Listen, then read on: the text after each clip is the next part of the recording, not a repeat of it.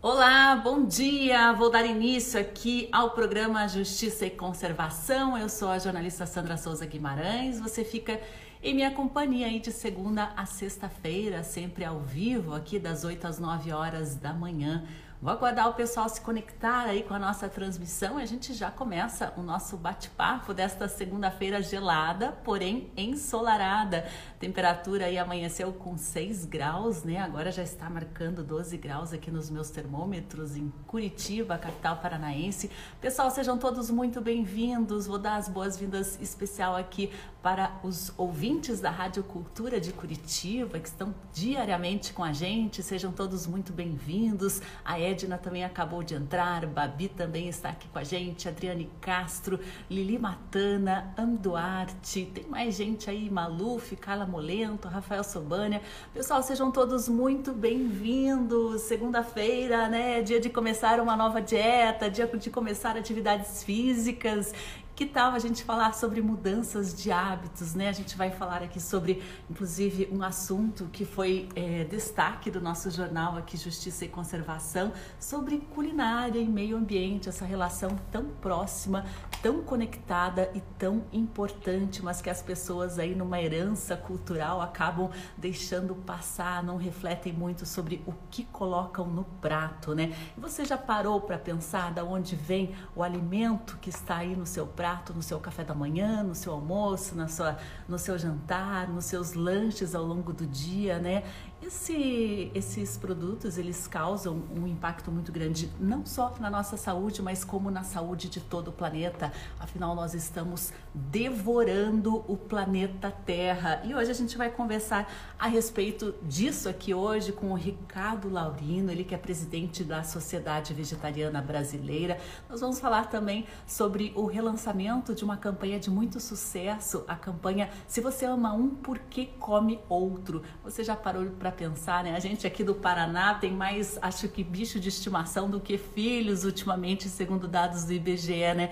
Então, se você ama tanto aí o seu cachorro, o seu gatinho, o seu pássaro, o que quer que seja que você tenha como animal de estimação, muito bem cuidado, diga-se de passagem, né? É, por que então você coloca sua, no seu prato um pedaço de porco, uma galinha, né? Um pedaço de carne de boi, de vaca, você bebe o leite aí. Você já parou para pensar que esses animais também têm sentimentos? A ciência já provou que eles são sencientes, eles sentem dor, eles sentem é, prazer, eles sentem alegria, eles sentem tristeza, eles sentem muita, muito pânico também na hora da morte, aquele terror, né? Assim como seres humanos, os animais, a ciência já provou que são totalmente conscientes e possuidores de sentimentos. Então hoje a gente vai bater um papo sobre isso, né? Eu não quero puxar a orelha de ninguém aí, mas eu quero levar informação para a sua decisão, a sua ética pessoal. Eu vou já aqui fazer a nossa transmissão com o Ricardo. O Ricardo já está a postos aí. Ricardo, seja muito bem-vindo. Para a gente começar a nossa conversa. Inclusive, né, o Instagram possibilitou a gente monetizar a live. Eu coloquei aí uma opção de selinhos para quem quiser ajudar aqui a nossa produção de conteúdo. Sejam muito bem-vindos. Bom dia, Ricardo, tudo bem? Bom dia, Sandra. Tudo bom? E você? Tudo ótimo, tudo ótimo. Me conte, né? Tem relançamento de campanha aí, se você ama um, porque come outro. Eu queria que você falasse aí dessa campanha que já fez muito sucesso, está retornando aí no metrô de São Paulo, um local de muita circulação de gente, por sinal, né, Ricardo? Sim, Sandra. Antes de mais nada, eu agradeço a oportunidade de poder conversar com você, os ouvintes, o pessoal que assiste a gente aqui também é, na live. E sim, eu acho que a, essa campanha ela tem, ela, ela, é simples, né? Ela tem uma proposta simples, mas ao mesmo tempo poderosa. Eu acho que as coisas simples estão ganhando cada vez mais esse, esse contexto de serem poderosas, né? É, porque faz uma pergunta, eu vi aí a tua introdução, faz uma pergunta em que normalmente a gente passa batido, a gente não se questiona, a gente não, não questiona os nossos hábitos, aquilo que a gente herda culturalmente, é, e quando a gente pode levar, tem a oportunidade de levar essa pergunta para milhões de pessoas é, no metrô de São Paulo, né, que tem uma circulação enorme de, de gente, a gente percebe que nós estamos construindo um novo caminho, né, construindo uma nova sociedade, onde questionar as questões do nosso dia a dia não são mais proibidas, né? De uma forma, claro, respeitosa, entendendo que todo mundo tem a sua, como eu falei no início, a sua herança cultural, nós estamos inseridos em um contexto, mas isso faz parte também desse desenvolvimento da nossa sociedade, que é exatamente de estar inserido em um contexto, mas a partir de novas perspectivas, fazer novas perguntas, enxergar as coisas de uma forma diferente, de um prisma diferente, e a partir disso construir uma nova caminhada, uma no... um novo contexto para a sua vida pessoal e também para a vida em sociedade, né, em comunidade que a gente tanto precisa. Então, se você ama um porque come o outro, tem exatamente essa, é, é, esse objetivo, fazer com que as pessoas se questionem, parem para pensar em determinadas questões que às vezes passam batido e que fazem muita diferença, não só para a nossa vida individual, mas também para a vida em sociedade, para o meio ambiente e, claro, diretamente para a vida dos animais. É, exatamente. Vou dar as boas-vindas a todos que estão entrando, lembrando que a nossa, o nosso programa Justiça e Conservação ele é extremamente interativo. Se você quiser dar aí a seu alô, a sua pergunta, né, a sua sugestão, o seu comentário, fique muito à vontade, porque eu vou lendo aqui na medida do possível. Agora, Ricardo, você que estava comentando sobre um tema muito importante que é a ética, né? A ética ela não é imutável, bem pelo contrário, ela vai evoluindo com a sociedade. A gente percebe que muitas coisas que eram aceitáveis no passado hoje são consideradas absurdo. A gente espera aí que, de repente, num futuro próximo, né, essa crueldade com que são tratadas diversas espécies seja realmente reconhecida como um absurdo. Nós estamos caminhando para isso, né? Eu queria que você comentasse sobre o crescimento do movimento vegano no Brasil e no mundo também. As pessoas estão tomando mais, mais consciência? Eu acho que sim, Sandra. Eu acho que a gente vive numa época é, que a gente tem vários aspectos que se confrontam. É, e eu acho que esse é natural que se tenha os dois lados, né? Então a gente percebe que existe cada vez mais pessoas se interessando, é, buscando informações, tentando dar passos, e ao mesmo tempo a gente tem aquele status quo querendo manter, né? Aquele modelo. Isso é normal, faz parte, a gente tem que entender que isso faz parte. Mas o que mais a gente pode levar em conta é que a característica principal do ser humano Sandra, é questionar e se transformar. Eu acho que isso é o principal. E quando a gente pensa na, no que isso representa para cada um de nós, né? Porque eu sempre comento isso de forma bem simples, né? E bem clara. Lá no fundo, quando a gente para para pensar, todos nós queremos que os animais não sejam, é, não seja imposto a, aos animais sofrimento, né? Exploração, morte a gente acaba é, atenuando isso por conta de achar que todo mundo faz, então se todo mundo faz, é assim mesmo e não vai mudar. Mas o fato é que quando a gente para e pensa que nós também acreditamos que eles merecem nosso amplo respeito, naturalmente a gente começa a questionar como a gente pode transformar a nossa postura em uma atitude que atende a esse impulso natural, que é exatamente da gente ter uma postura ética, tanto é que a grande maioria das pessoas não gosta de saber o que acontece com os animais, né?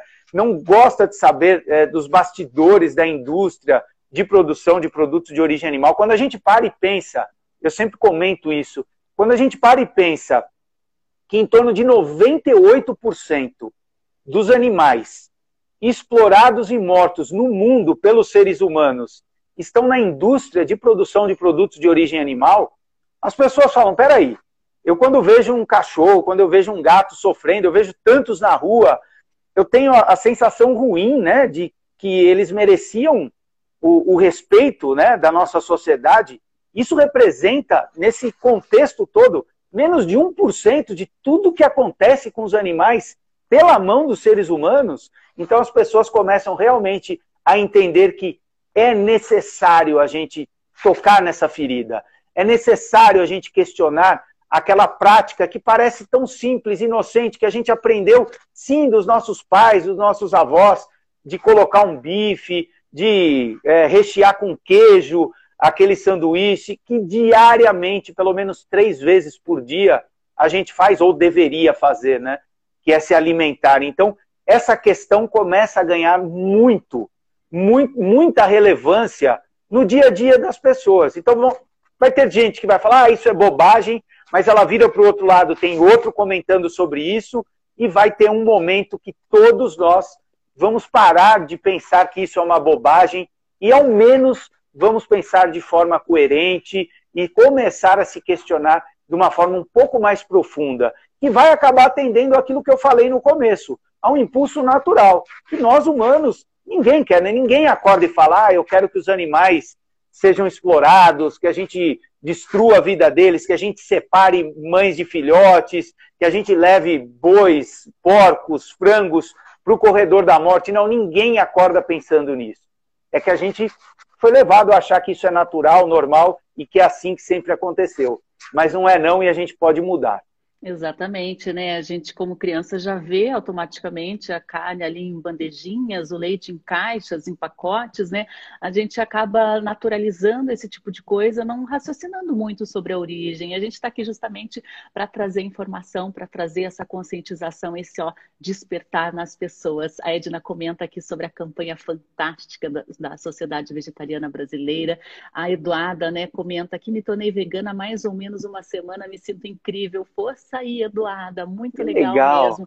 É mais fácil do que a gente imagina essa mudança de hábito, né? Muitas pessoas falam para mim, ah, eu acho que eu não consigo, eu não tenho essa capacidade, não tenho essa força de vontade, mas é tão simples. A gente que coloca obstáculos na nossa mente, né? É muito mais simples do que vocês imaginam ir aos poucos fazendo essa substituição, né? A Edna comenta ainda, né, a abordagem do Ricardo tem me ensinado a ser mais tolerante com os ataques de carnistas. É, o pessoal às vezes pega meio meio pesado aí, né? Faz questão de espizinhar os vegetarianos, os veganos.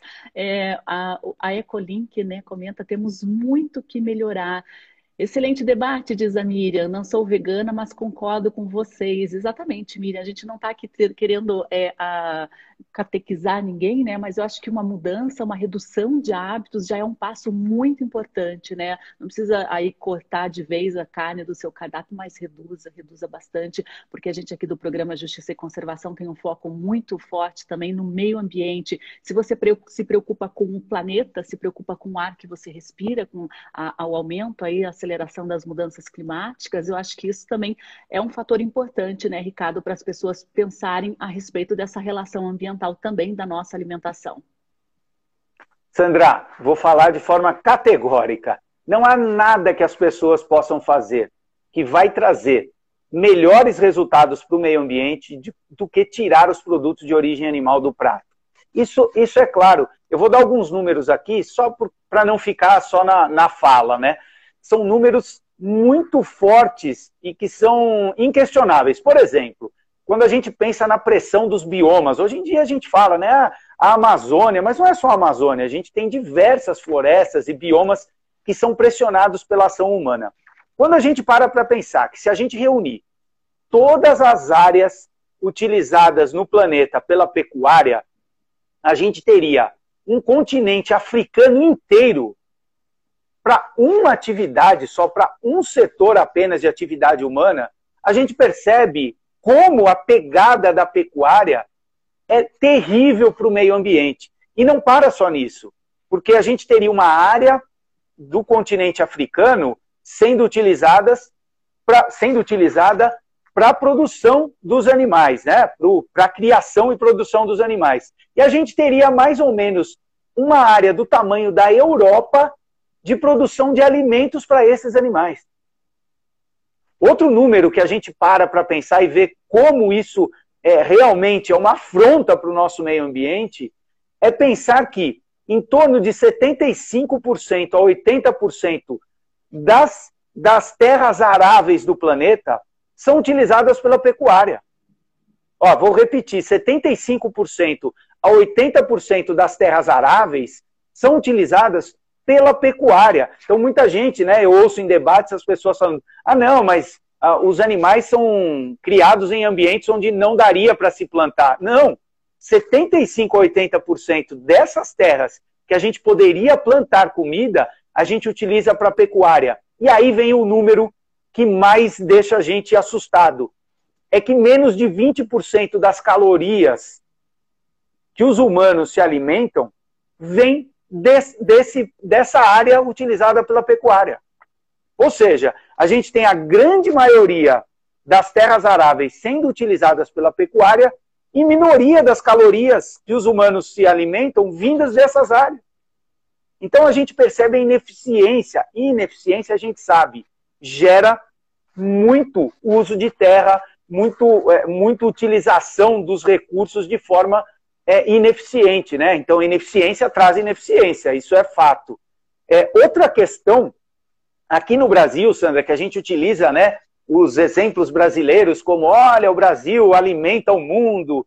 Aqui no Brasil, num, num período de um ano, em uma área de um hectare, a gente produz em torno de 65 quilos de carne bovina. Em um ano, em um hectare, 65 quilos de carne bovina. Quando a gente faz uma comparação com os produtos de origem vegetal, a gente, na mesma área e no mesmo período, nós conseguimos produzir uma tonelada de feijão. A gente consegue produzir mais de 27 toneladas de batata. E a gente está comparando com 65 quilos de carne.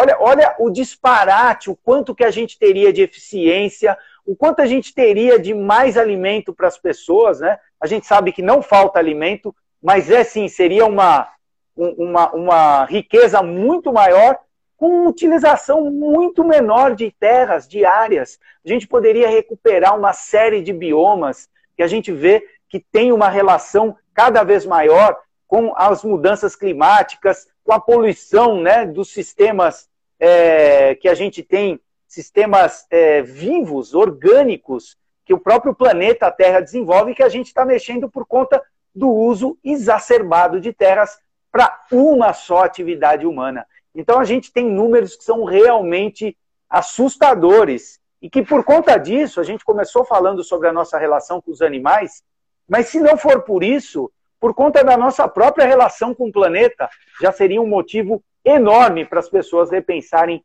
aquilo que colocam no prato. É, exatamente. Sexta-feira eu fui ao supermercado, eu estava passando ali pela seção de carnes, vi as pessoas comentando: Meu Deus, mas a carne, o preço da carne está um absurdo, como que pode? Eu falei, Vai... e eu na minha cabeça, né, querendo argumentar com as pessoas, mas vocês não têm ideia do custo real dessa carne, do custo que está sendo, é, é, é do que está causando de extinção de espécies de plantas e de animais, esse tipo de consumo, eu querendo ali, né, mas fiquei, fiquei na minha, não fui pro ataque. Olha, o dia Daniel, Dani Leandro comenta aqui tão importante essas lives, sou veg, mas com vocês aprendo a conversar com as pessoas ao meu redor sobre a importância do vegetarianismo. Parabéns, que legal. A CM Doçuras, em casa iniciamos a diminuição do consumo de carne, ainda não sou vegana, mas mudando o pensamento e atitude aos poucos. Marco Antônio aqui substituir produtos de origem animal é saboroso também e muito, né? Olha o Ítalo, tenho 17 anos, sou vegetariano há quase 5 meses, já tirei 80% dos produtos de origem animal e sempre passo a visão do veganismo para as pessoas em minha volta. Claro que respeitando a opinião do próximo. Dilan, Dalan, bom dia. O que pensam sobre alimentação com insetos? Pensando em meio ambiente em ética também, será que é uma possibilidade? A gente vê aí que a produção de insetos para alimentação né, tem uma eficiência muito maior de fornecimento de proteínas. Há muitos estudos científicos sobre isso, né, Ricardo? É, mas a gente não entende muito bem, né, qual que é o impacto aí, né, nessa cadeia envolvendo insetos. Acho que é, você tem alguma opinião já a respeito disso? Ah, eu acho que a gente tem que lembrar que insetos são animais, apesar da gente ter a sensação de que eles são mais distantes, né? É, eu acho que a Sandra até comentou sobre a ciência animal, né? A gente tem a declaração de Cambridge de 2012 com a reunião de vários cientistas, né? E os insetos eles fazem parte desse reino animal. Mas eu me pergunto, Sandra, aqui de uma forma mais bem-humorada, num tema muito é, importante, que eu ouço tantas pessoas me dizerem que ah, mas a berinjela é nojenta, não consigo. As pessoas estão pensando em comer insetos, né? Então tá aí, eu, eu levanto aí uma, uma, uma questão de, pô, se tem tão, tanta gente fala que tem nojo de comida vegetal e estão levando em conta se alimentar de insetos. Eu acho que isso é uma forma humorada aí de trazer alguns aspectos que a gente não precisaria desenvolver esse tipo de indústria se a gente tem uma outra que é a nossa mão, né, que a gente tem, é, vai na feira, tem toda a riqueza da alimentação à base de vegetais, que traz todos os nutrientes que a gente precisa, uma novidade que vem surgindo, né, novos produtos que às vezes até aproximam o sabor, a textura da carne ou dos leites vegetais e assim por diante. Por que, que a gente precisa passar para um outro patamar voltado a explorar agora insetos? Eu não vejo muito sentido nisso, né?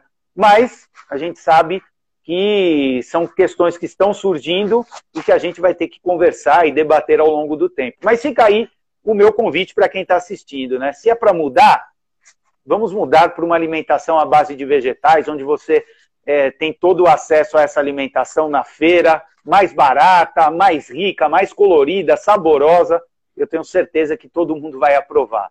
Eu acho que vai ser um pouquinho mais fácil aí se adaptar à alimentação com legumes, Exato. plantas e grãos do que você se alimentar com alimentação à base de insetos, né? Vamos pelo mais fácil, pelo mais ético também. Ecolink Orgânico comenta que já passamos do limite suportável para o planeta, né? A Eliane falando que a pecuária acaba com a natureza, realmente, né? Além de todos esses impactos que o Ricardo comentou, né? Além disso, a pecuária faz uma compactação muito grave do solo, né? E, impedindo ali a, a, entrada de água nos lençóis freáticos. É uma cadeia de danos que a pecuária tem causado.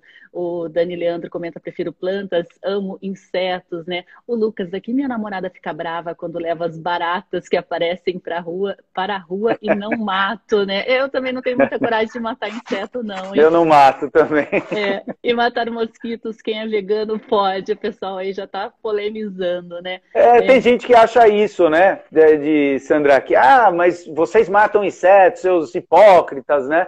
Não, né?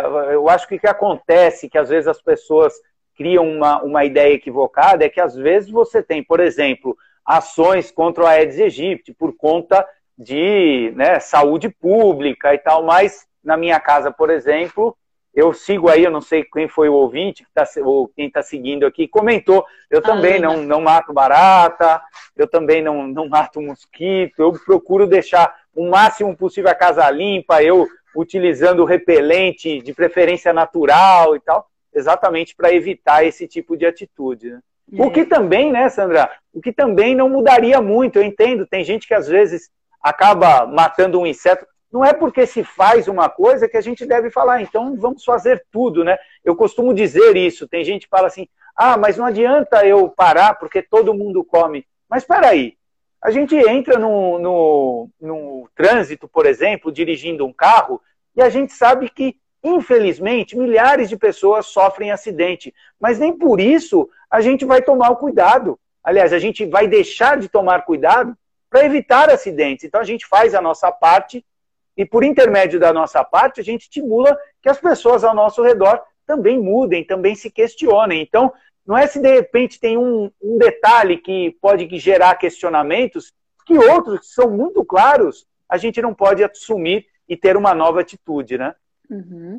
Agora, a Miriam está colocando um, uma pergunta que eu acho bastante importante, que às vezes a gente para e fica meio em dúvida a respeito desse, dessa questão, né? Ela comenta que se eu comer os ovos das minhas galinhas do meu sítio, eu também estou causando algum impacto no bem-estar animal e meio ambiente. A gente vê uma tendência muito grande dos supermercados oferecerem é, esses ovos de galinhas soltas, né? Com certificação de bem-estar animal, de alimentação 100% vegetal. Agora, qual é o impacto da gente consumir ovos dessas galinhas soltas?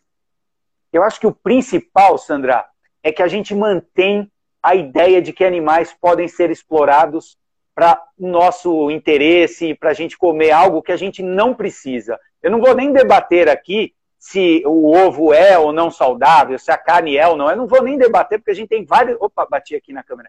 Porque a gente tem vários estudos é, que mostram, principalmente, e é isso que eu quero destacar, que a alimentação à base de vegetais ela é saudável e traz enormes benefícios para a nossa saúde. Mas quando a gente mantém a ideia de que os animais eles podem ser utilizados para que a gente obtenha algo deles, a gente está mantendo essa ideia que sempre os mantém sob um risco constante. Que é até que ponto a gente está achando que o bem-estar que se dizem é realmente um bem-estar. E se todo mundo correr atrás desse tipo de ovo, o que vai acontecer com aquela pessoa que só produz meia dúzia de ovos e começa a perceber que mais e mais pessoas estão querendo comprar aqueles ovos? O que, que vai acontecer? Vai todo mundo ter galinha? Todo mundo vai ficar criando galinha para ter ovos? Ou vai ser uma corrida para que aquele produtor de esquina se torne um grande produtor, ou seja, a gente continua alimentando essa ideia equivocada de que os animais devem sim ser utilizados para serem explorados e atenderem alguma, algum interesse nosso. Então, essa é a grande questão. Né? Esse é o grande, é, é, é o, a grande mudança de visão. Eu, inclusive, vou até porque isso na hora já, já, já gera uma ideia é, das pessoas que ah, tá, mas e quem tem cachorro? Na visão de um vegano, falando aqui de forma mais profunda, a ideia de quem tem cachorro é atender a necessidade do cachorro. Por exemplo, eu tenho dois cachorros que são acolhidos. Um eu atropelei, olha que situação, e eu recolhi, trouxe ele para minha casa, e outro estava cego e eu quase atropelo. Então, a ideia não foi eu ter os animais porque eu quero ter os animais, não eu estou acolhendo animais para que eles, dentro desse ambiente, desse mundo urbano onde os cachorros forem introduzidos, a gente possa dar algum tipo de acolhimento, que a gente sabe que, infelizmente, na, na rua, a gente tem inúmeros riscos, muito também por conta de uma atitude de muitas pessoas que não respeitam esses animais, né? É, olha, a Maria ainda comenta que além de não consumir os produtos alimentícios de origem animal, é importante não consumir os produtos que não são, é, a, a, que são testados em animais, né? Produtos de limpeza, de higiene, ainda mais os cosméticos, né, Maria, que acho que você esqueceu aqui. É importante a gente ter uma consciência como consumidor, porque consumir também é um ato político, né, Ricardo, que gera transformação. A partir do momento que o consumidor boicota esse tipo de indústria, esse tipo de fabricante, a gente está gerando uma transformação muito importante no mercado. Com certeza, Sandra. E aí vou destacar algo. Quando a gente pensa que o consumo é um ato político, a gente tem que lembrar que é um ato político, mas não ligado a partidos, porque às vezes tem gente que cria um vínculo equivocado. O ato político a gente faz o tempo inteiro nas nossas escolhas, nas nossas compras, né, na forma que a gente lida com as pessoas, a gente transforma os valores e tudo aquilo que faz do, da nossa sociedade uma sociedade que necessita de política. E é sim, Sandra, é muito importante essa visão, né, esse ato político consciente do que eu vou comprar, de como eu vou comprar, de como eu vou consumir, né, e por intermédio dessas nossas escolhas, a gente pode sim fazer com que haja uma transformação dentro desses agentes de produção da nossa sociedade. Uhum. Edmilson aqui comenta, né? Nada como iniciar a semana com assuntos felizes e transformadores, vegano, uma vida, saúde para todos. Obrigada, Edmilson. Agora, a Sociedade Vegetariana Brasileira tem feito aí um serviço público gigantesco, né? Porque no site de vocês, vocês disponibilizam gratuitamente, né? Diversos livros de receita, guias de culinária, guias de alimentação e nutrição vegana e vegetariana, né? Queria que você falasse um pouquinho desse serviço aí e tudo isso feito de forma gratuita, né? Claro que as pessoas podem dar uma contrapartida financeira, ajudar também a sociedade vegetariana nas ações, né? Queria que você comentasse sobre esse contexto de serviço e também de contribuição da comunidade. Claro, Sandra. Olha, eu acho que isso é muito importante, porque é comum as pessoas terem vontade de fazer uma mudança, iniciar uma transição, mas terem muitas dúvidas, tanto nutricionalmente falando, então ali no nosso site, que é svb.org.br, nós temos inúmeros guias, manuais, exatamente para dar uma noção mais é, total, né, mais básica em relação a essa transição e mostrar que é possível sim. Mas eu sempre eu quero deixar um, um parênteses aqui. É sempre importante, seja a pessoa é, uma pessoa que se alimenta somente de produtos de origem vegetal ou alimentação tradicional, é sempre bom acompanhar com os exames, profissionais de saúde que conhecem. Então a gente sempre deixa isso muito claro, né? independente da alimentação que você segue. É, e também muita gente tem dúvidas em relação a preparações, né? Então, o que, que eu vou comer, como eu vou comer também fora, né? Tá, eu saio de casa, como é que eu vou me virar? Né? Então a gente tem inúmeros materiais gratuitos que as pessoas podem baixar e fazerem com que essa transição seja mais tranquila, mais segura e mais sustentável. É, eu acho que isso é muito importante também, a gente dizer que é possível as pessoas com, compartilharem disso, compartilharem para outras pessoas e também, se puderem, nos ajudarem, né, fazendo doações. Que, aliás, Sandra, eu quero dizer algo. Aqui no Brasil, é muito comum as pessoas terem a sensação de que a doação, ah, não, mas eu não vou doar, não sei o que vão fazer. A doação é algo que no mundo né, inteiro, muitas pessoas que não têm tempo de ajudar, né, então trabalham, têm uma, uma vida super, é, é, com, uma, uma rotina super cheia, mas gostariam de fazer algo. A doação, ela é muito importante, porque ela faz com que pessoas que se envolveram na, na atividade, né, ou na ONG, ou no movimento, possam utilizar o seu tempo e terem recursos para fazerem isso. Porque muitas vezes elas não têm como gerar esse recurso, porque elas estão realmente participando do movimento ou da instituição.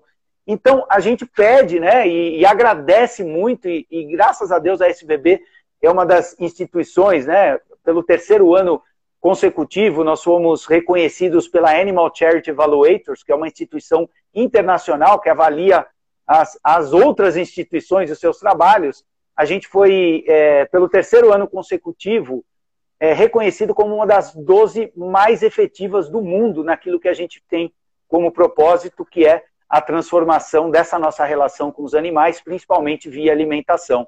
Então, quem puder, inclusive, Sandra, essa campanha que está no, no metrô, todas as doações que nós estamos recebendo nesse período estão sendo é, direcionadas para a gente levar para mais cidades. Então a gente tem aí algumas novidades que essa campanha vai chegar em novas cidades. Né? Então, eu até posso dizer, na semana passada chegou em Maringá, aqui no Paraná, e a gente tem novidades aí para falar e para apresentar para as pessoas. Então aguardem aí, outras cidades vão ter também a presença dessa campanha, que hoje está em três estações do metrô de São Paulo e mais de 500 edifícios é, comerciais e residenciais também na capital paulista.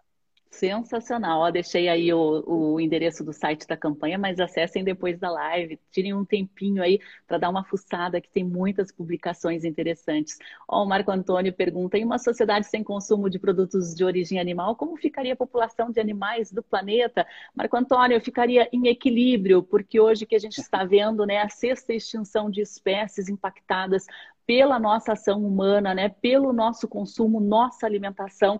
Então, eu acho que ficaria né, em muito mais equilíbrio sem o consumo animal. Ó, temos mais aqui algumas participações. Ana Laura, amo os animais, sou vegetariana. Legal, Ana, bem-vinda aqui à nossa transmissão legumêndoas. Em Portugal também não é comum legumêndoas. Eu não entendi muito bem o que, que não é comum lá em Portugal. Depois explica pra gente aí, tá bom? A Carla Molento, a Molento né? Se prestássemos atenção, ouviríamos bilhões de animais agradecendo esta live. Muito obrigada.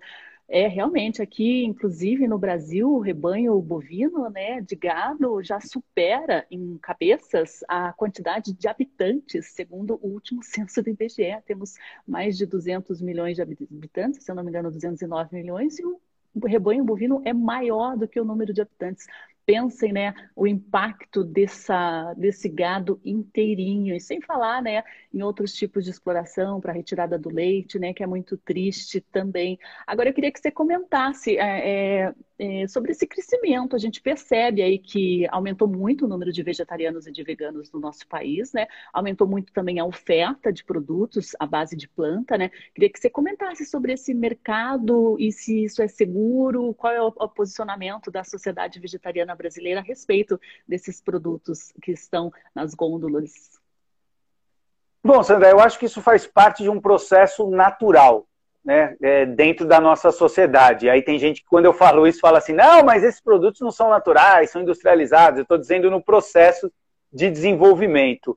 Porque o que acontece é que durante muito tempo a gente percebe que o movimento vegetariano, vegano, era um, um, uma tribo. Né? Então tinha uma característica. Eu lembro quando eu fui dar a minha primeira entrevista numa rádio, aqui em Curitiba, já faz tempo, né?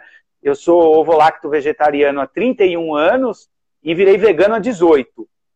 E aí, o que, que aconteceu? Eu entrei na rádio e a, a radialista, a locutora, falou assim: Mas você é vegano? Não é possível, porque eu pensei que ia chegar alguém magro, uma pessoa né, bem alternativa, e bem você parece normal. Não, falou bem isso, né? Você parece normal. E eu acho que isso é bem interessante, Sandra. O que, que acontece?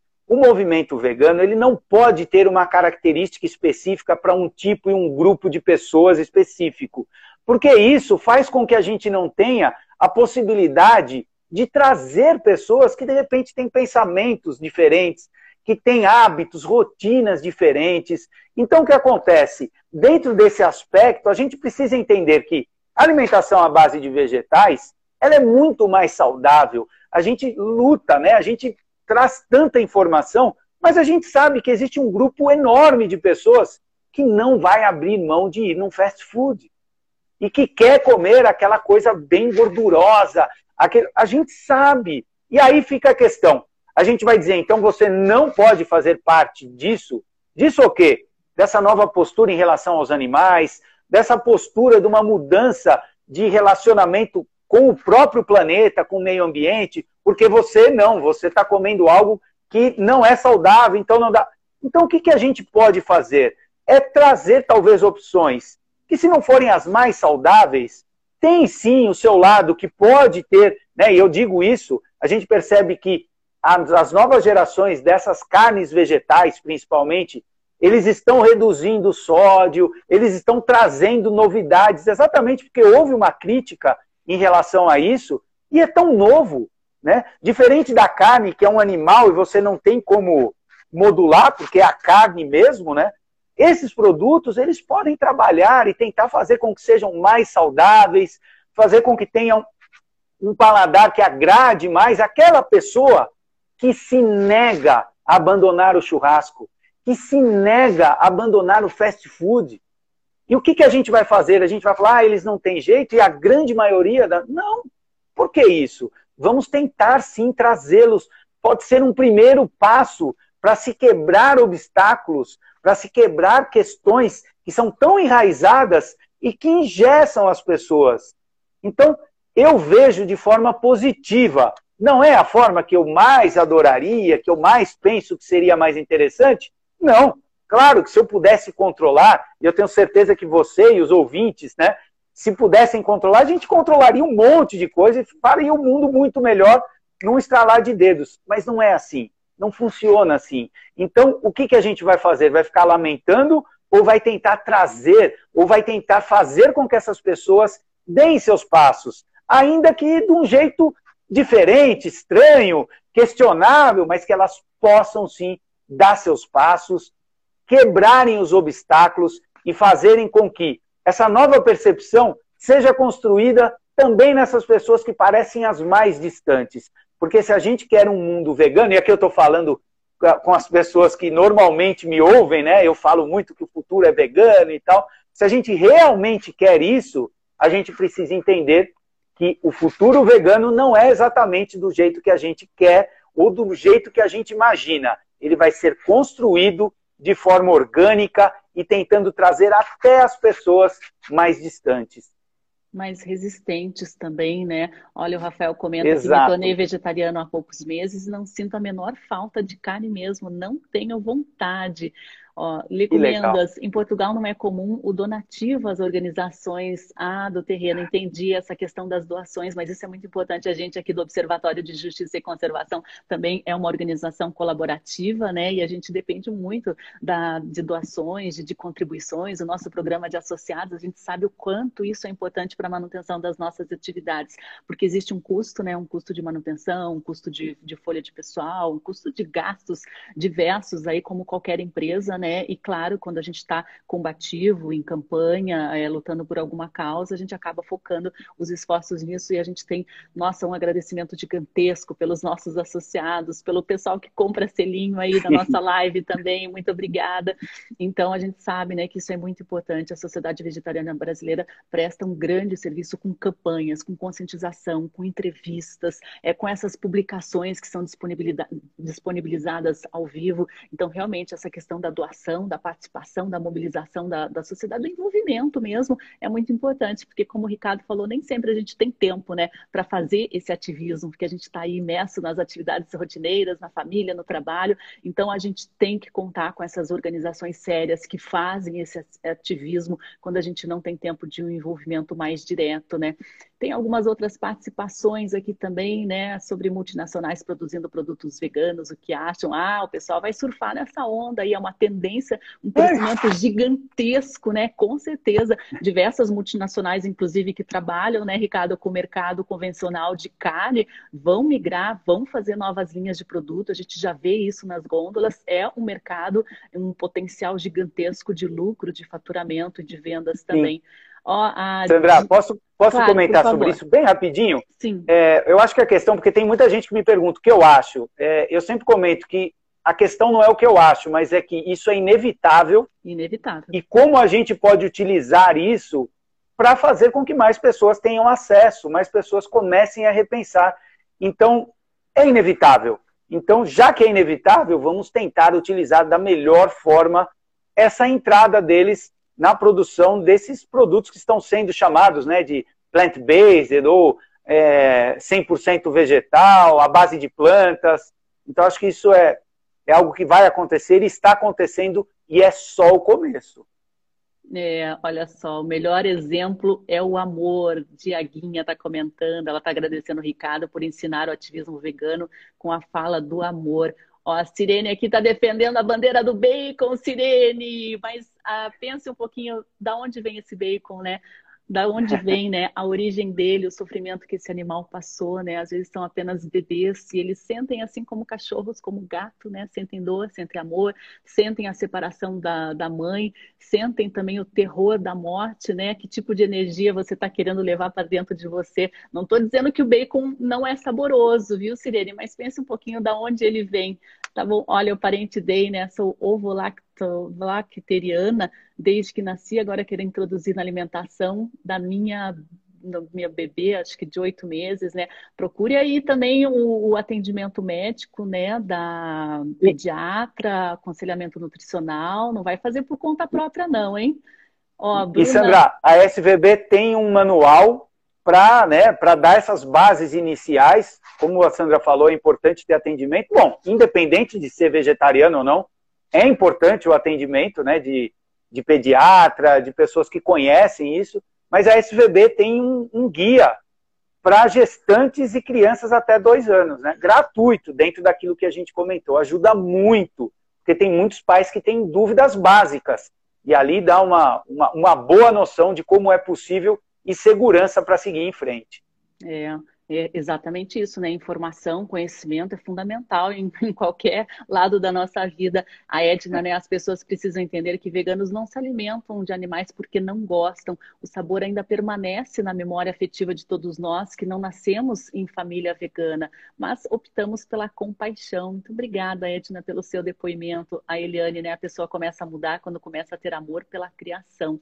A Raíssa, minha mãe, está quase lá no vegetarianismo. Eu já converti meus pais aí quase 70%. Inclusive, ó, para quem ainda tem dúvidas sobre os benefícios para a saúde, os exames do meu pai melhoraram muito depois que ele optou aí por uma alimentação vegetariana na maior parte do tempo. É, é, esse impacto na saúde as pessoas não comentam, né? Da carne vermelha, do, da carne de porco, do leite. Comenta-se, né? Mas não na dimensão que se deveria. É, é realmente causa um impacto muito negativo aí na, na saúde humana também esse consumo de animais, né, Quando a gente migra para uma alimentação à base de plantas, de grãos, mais variada, né, mais nutricionalmente rica, isso dá um efeito muito grande, muito positivo também.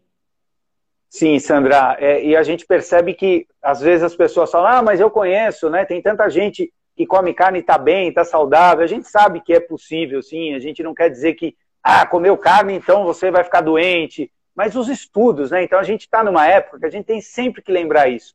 Os estudos, os dados, as pesquisas mostram que a tendência da, é, em relação à alimentação, ela tem um benefício maior quando a gente pensa numa alimentação à base de vegetais, sempre falando, né? Uma alimentação diversificada, consciente, à base de vegetais. Os estudos mostram que essa pessoa tem uma tendência de ter uma saúde melhor, um menor risco de desenvolvimento de várias doenças que a gente conhece, que é do nosso cotidiano. Então, a gente tem que lembrar isso, né? Então, senão a gente entra naquela ideia, Sandra, que eu ouço muitas pessoas, ah, isso é uma bobeira, o meu tio viveu até os 90 anos, fumava, bebia.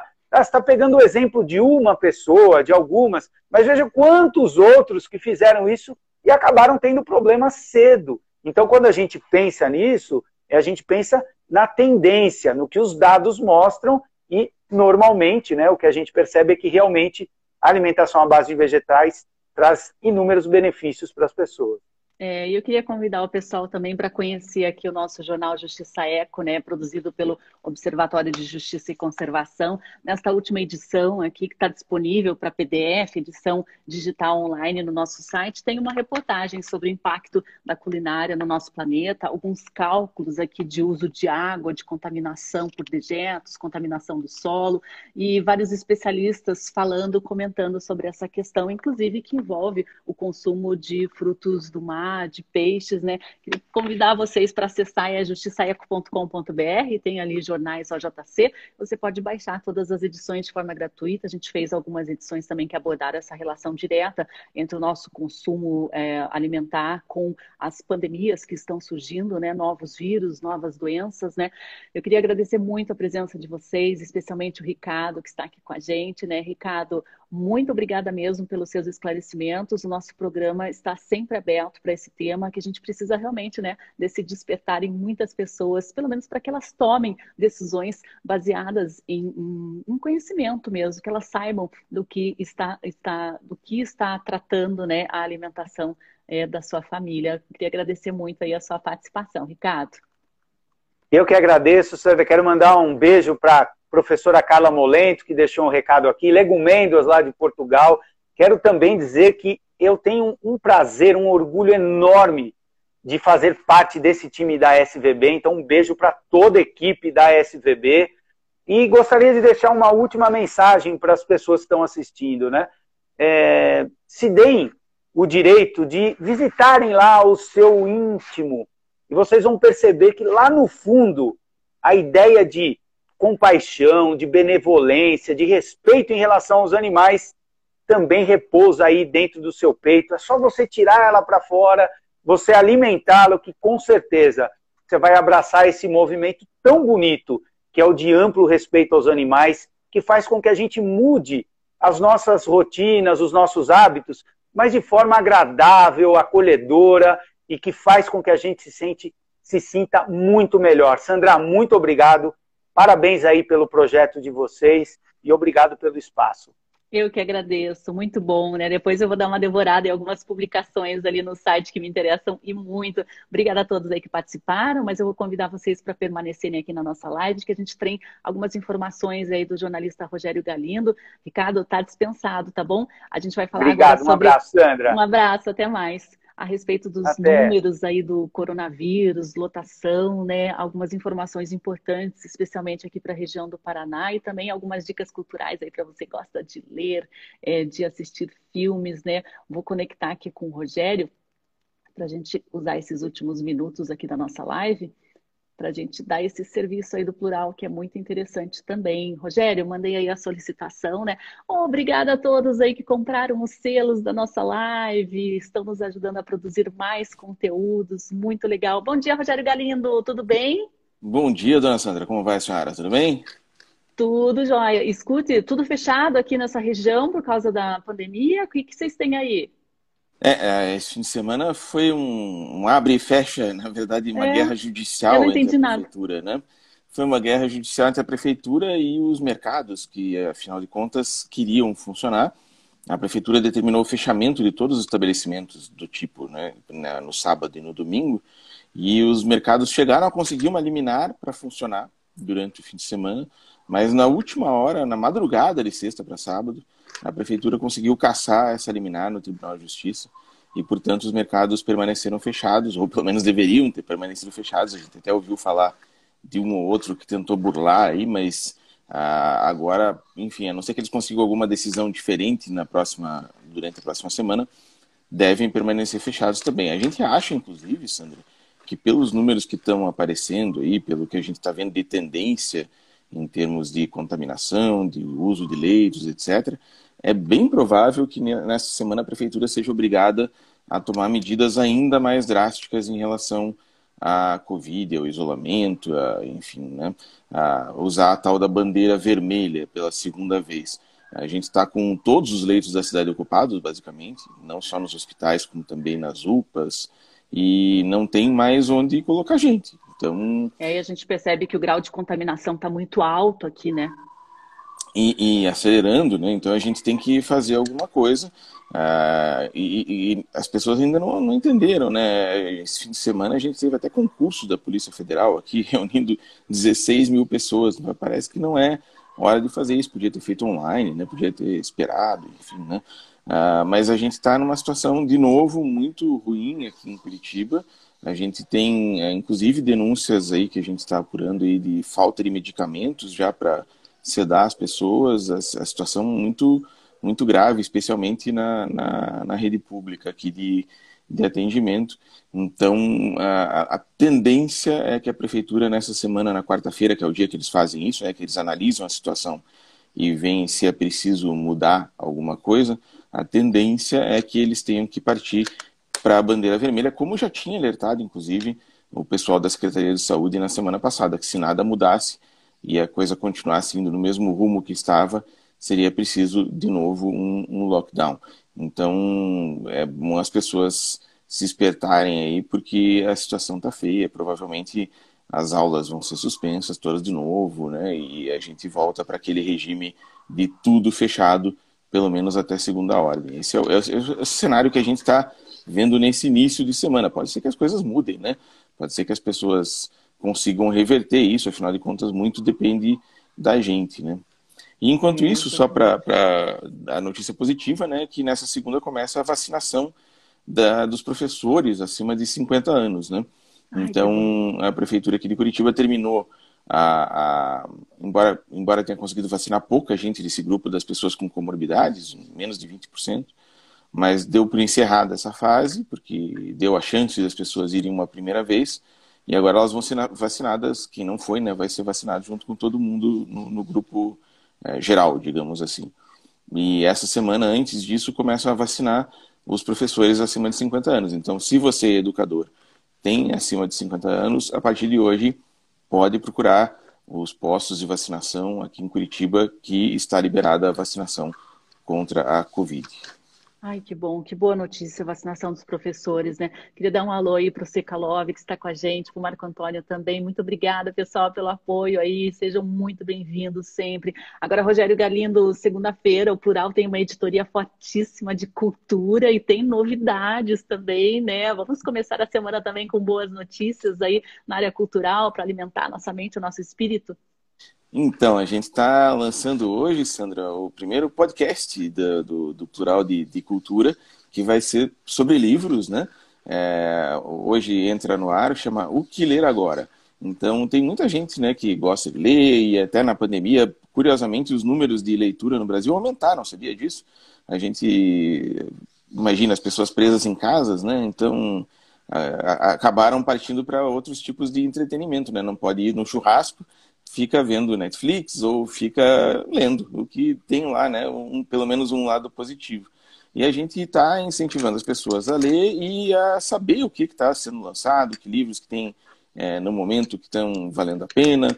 Então, toda semana, toda segunda-feira, vai ser lançado um episódio novo do podcast O Que Ler Agora. Essa semana estreia falando do, de um grande escritor de teatro aqui do Brasil, Odvaldo Viana Filho, que estava meio esquecido, mas está sendo relançado agora, e de um clássico que está sendo relançado também, que é O Morro dos Ventos Vivantes, um livro Adoro. super famoso do século XIX, né? E que está ganhando uma edição super bonita da, da Antofágica, com ilustrações lindíssimas. Então a gente está começando por aí e toda segunda-feira mais duas dicas de livros para o pessoal é, se divertir e aprender em casa. Aí o que ler agora e onde a gente acessa esse podcast, que eu vi que vocês estão com um canal no YouTube também bastante ativo, onde é que, como é que a gente faz, né? Tem algum caminho aí no plural para a gente acessar, assinar Olha, também?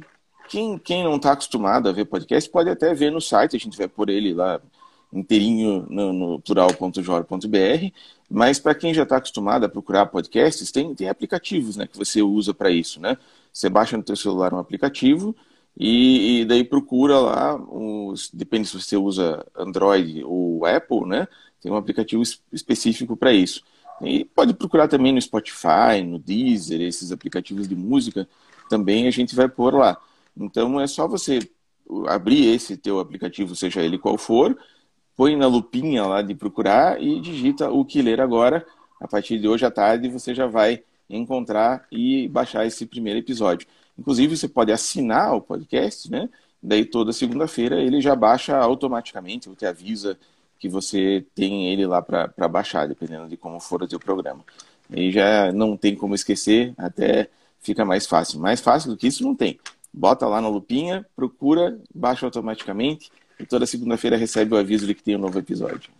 Ai, que bacana! Parabéns pela iniciativa, muito legal mesmo. Que ler agora com dicas de livros. Aí o Rogério Galindo, né, é, é tradutor, jornalista, né, tem um irmão escritor, tem diversos colunistas também, super bacanas aí no plural.jor.br. Para quem não conhece, acessem aí que vocês com certeza vão gostar. É o portal, a casa do jornalismo independente aqui de Curitiba. E não muito vou. Bacana não vou dar muito spoiler, mas tem um dedo da dona Sandra Guimarães aí nesse, nesse podcast. Não, não, vou, não vou contar muito, que daí os teus fãs têm que entrar lá para descobrir. Ah, assistam, hein? Tem uma surpresinha aí da dona Sandra. O pessoal, queria agradecer muito aí aos ouvintes da Rádio Cultura que estão com a gente, né? A Raíssa Rafael também, Cecília Reflora, comprou um selinho da nossa live. Cecília, muito obrigada mesmo. E, pessoal, ó, tem o site aí do plural.jor.br, deixei anteriormente também o plural da Sociedade Vegetariana Brasileira, né? É www.sv b.org.br, com assuntos que a gente abriu aí o nosso programa, né? Acessem aí as redes também do Plural e da SVB, que tem muito conteúdo interessante. E claro, né? Fiquem todos muito presentes nas nossas redes, arroba Justiça Eco. Rogério Galindo, muito obrigado, uma ótima semana para você. Vamos torcer aí para dar uma trégua esse avanço da pandemia. E todo mundo se região. cuidar, né? Todo mundo se cuidando, hein, pessoal? Muito obrigada. A gente volta amanhã, a partir das 8 horas da manhã. Tchau, tchau, Rogério. Tchau a todos. Beijo, Sandra. Tchau, tchau. Beijo, até mais.